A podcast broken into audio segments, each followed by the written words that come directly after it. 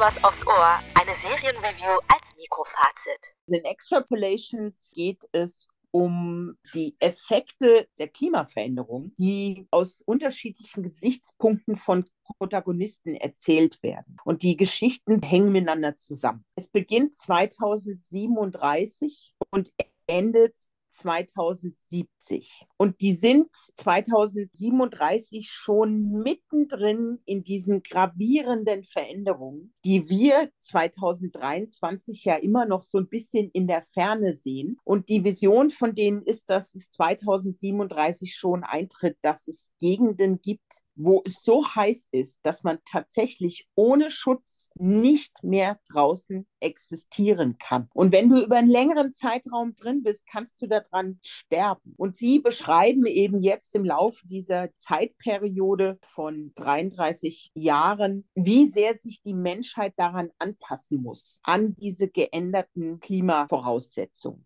und was das mit den Menschen macht. Und dann werden einige Leute gezeigt, die sind geboren in dieser Zeit. Die kennen nichts anderes mehr wie diese krassen Klimaveränderungen.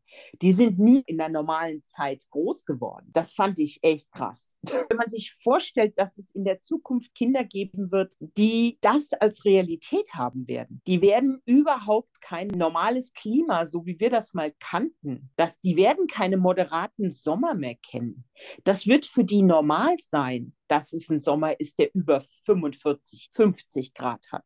Und das wird für die normal sein, dass man in Schutzkleidung, und ich meine echt Schutzkleidung, nicht nur ein Hütchen und, und langarmige Pullis, nee, wir reden von Schutzkleidung, die mit Helmen und also die sehen aus wie Astronauten in der Serie. Und die haben so, so Schutzschlafsäcke und sowas alles. Also es ist wirklich krass.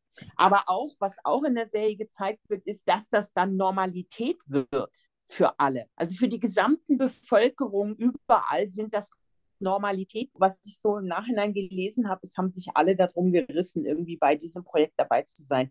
Also das ist wirklich die Creme de la Creme. Du hast halt Meryl Streep, Kit Harrington, Edward Norton, dann hast du David Schwimmer, du hast Sienna Miller, Carrie Russell, Forrest Whitaker und das sind jetzt nur ein paar, ja. Tobey Maguire, Heather Graham, Michael Gandolfini. Also es ist halt eine riesige Riege an, an absoluten namhaften großen Schauspielern, die da alle unbedingt mit. Und dann gibt es viele, die haben wirklich nur so kleine Nebenrollen. Die sind nur ganz kurz zu sehen. Ich fand das sehr beeindruckend, dass die dann für so kurze Rollen da mitgemacht haben. Ist ja eine Produktion für Apple TV, also der Produzent und der sich auch ausgedacht hat, war Scott Z. Burns. Ich glaube, der hat Screenplays geschrieben für die Born-Reihe, Born Ultimatum und sowas, Contagion, eine ganze Menge Filme für Matt Damon. Contagion war ja ein Film, den hat irgendwie Soderbergh directed, wenn ich es richtig drin habe. Dann hat er The Inconvenient Truth gemacht. Also der hat sich sowieso mit solchen Szenarien in vielen seiner Filme schon vorher oder Serien schon auseinandergesetzt. Natürlich ist das eine reine Fiktion und es sind bestimmt viele Dinge überzeichnet, aber was ich wichtig finde, ist, dass es solche Produktionen gibt, weil ich glaube, dass wir in der Masse der Menschen immer noch genug Leugner haben, die überhaupt nicht, solange sie es nicht sehen können, glauben sie es nicht. Und ich glaube, dass das wichtig ist. Ich glaube, dass es, je mehr wir solche Produktionen haben, desto mehr verfestigt sich vielleicht dann endlich auch mal der Gedankengang bei den Menschen, mein Gott, das ist unsere Zukunft. Und selbst wenn sie nicht genauso auftritt wie jetzt in dieser fiktionalen Geschichte, dann geht es vielleicht in diese Richtung. Und ich finde es wichtig, dass es solche Produktionen gibt, die das beschreiben. Ich habe einen Kritikpunkt. Die ganze Serie, finde ich, ist sehr technisch. Sie erzählt, finde ich, weniger die menschliche Seite, sondern eher, wie geht die Welt technisch mit diesen Problemen um? Also was finden Sie für Lösungen? Wie sehen die Autos der Zukunft aus? Wie sieht die Fortbewegung der Zukunft aus? Wie sieht die Nahrung der Zukunft aus?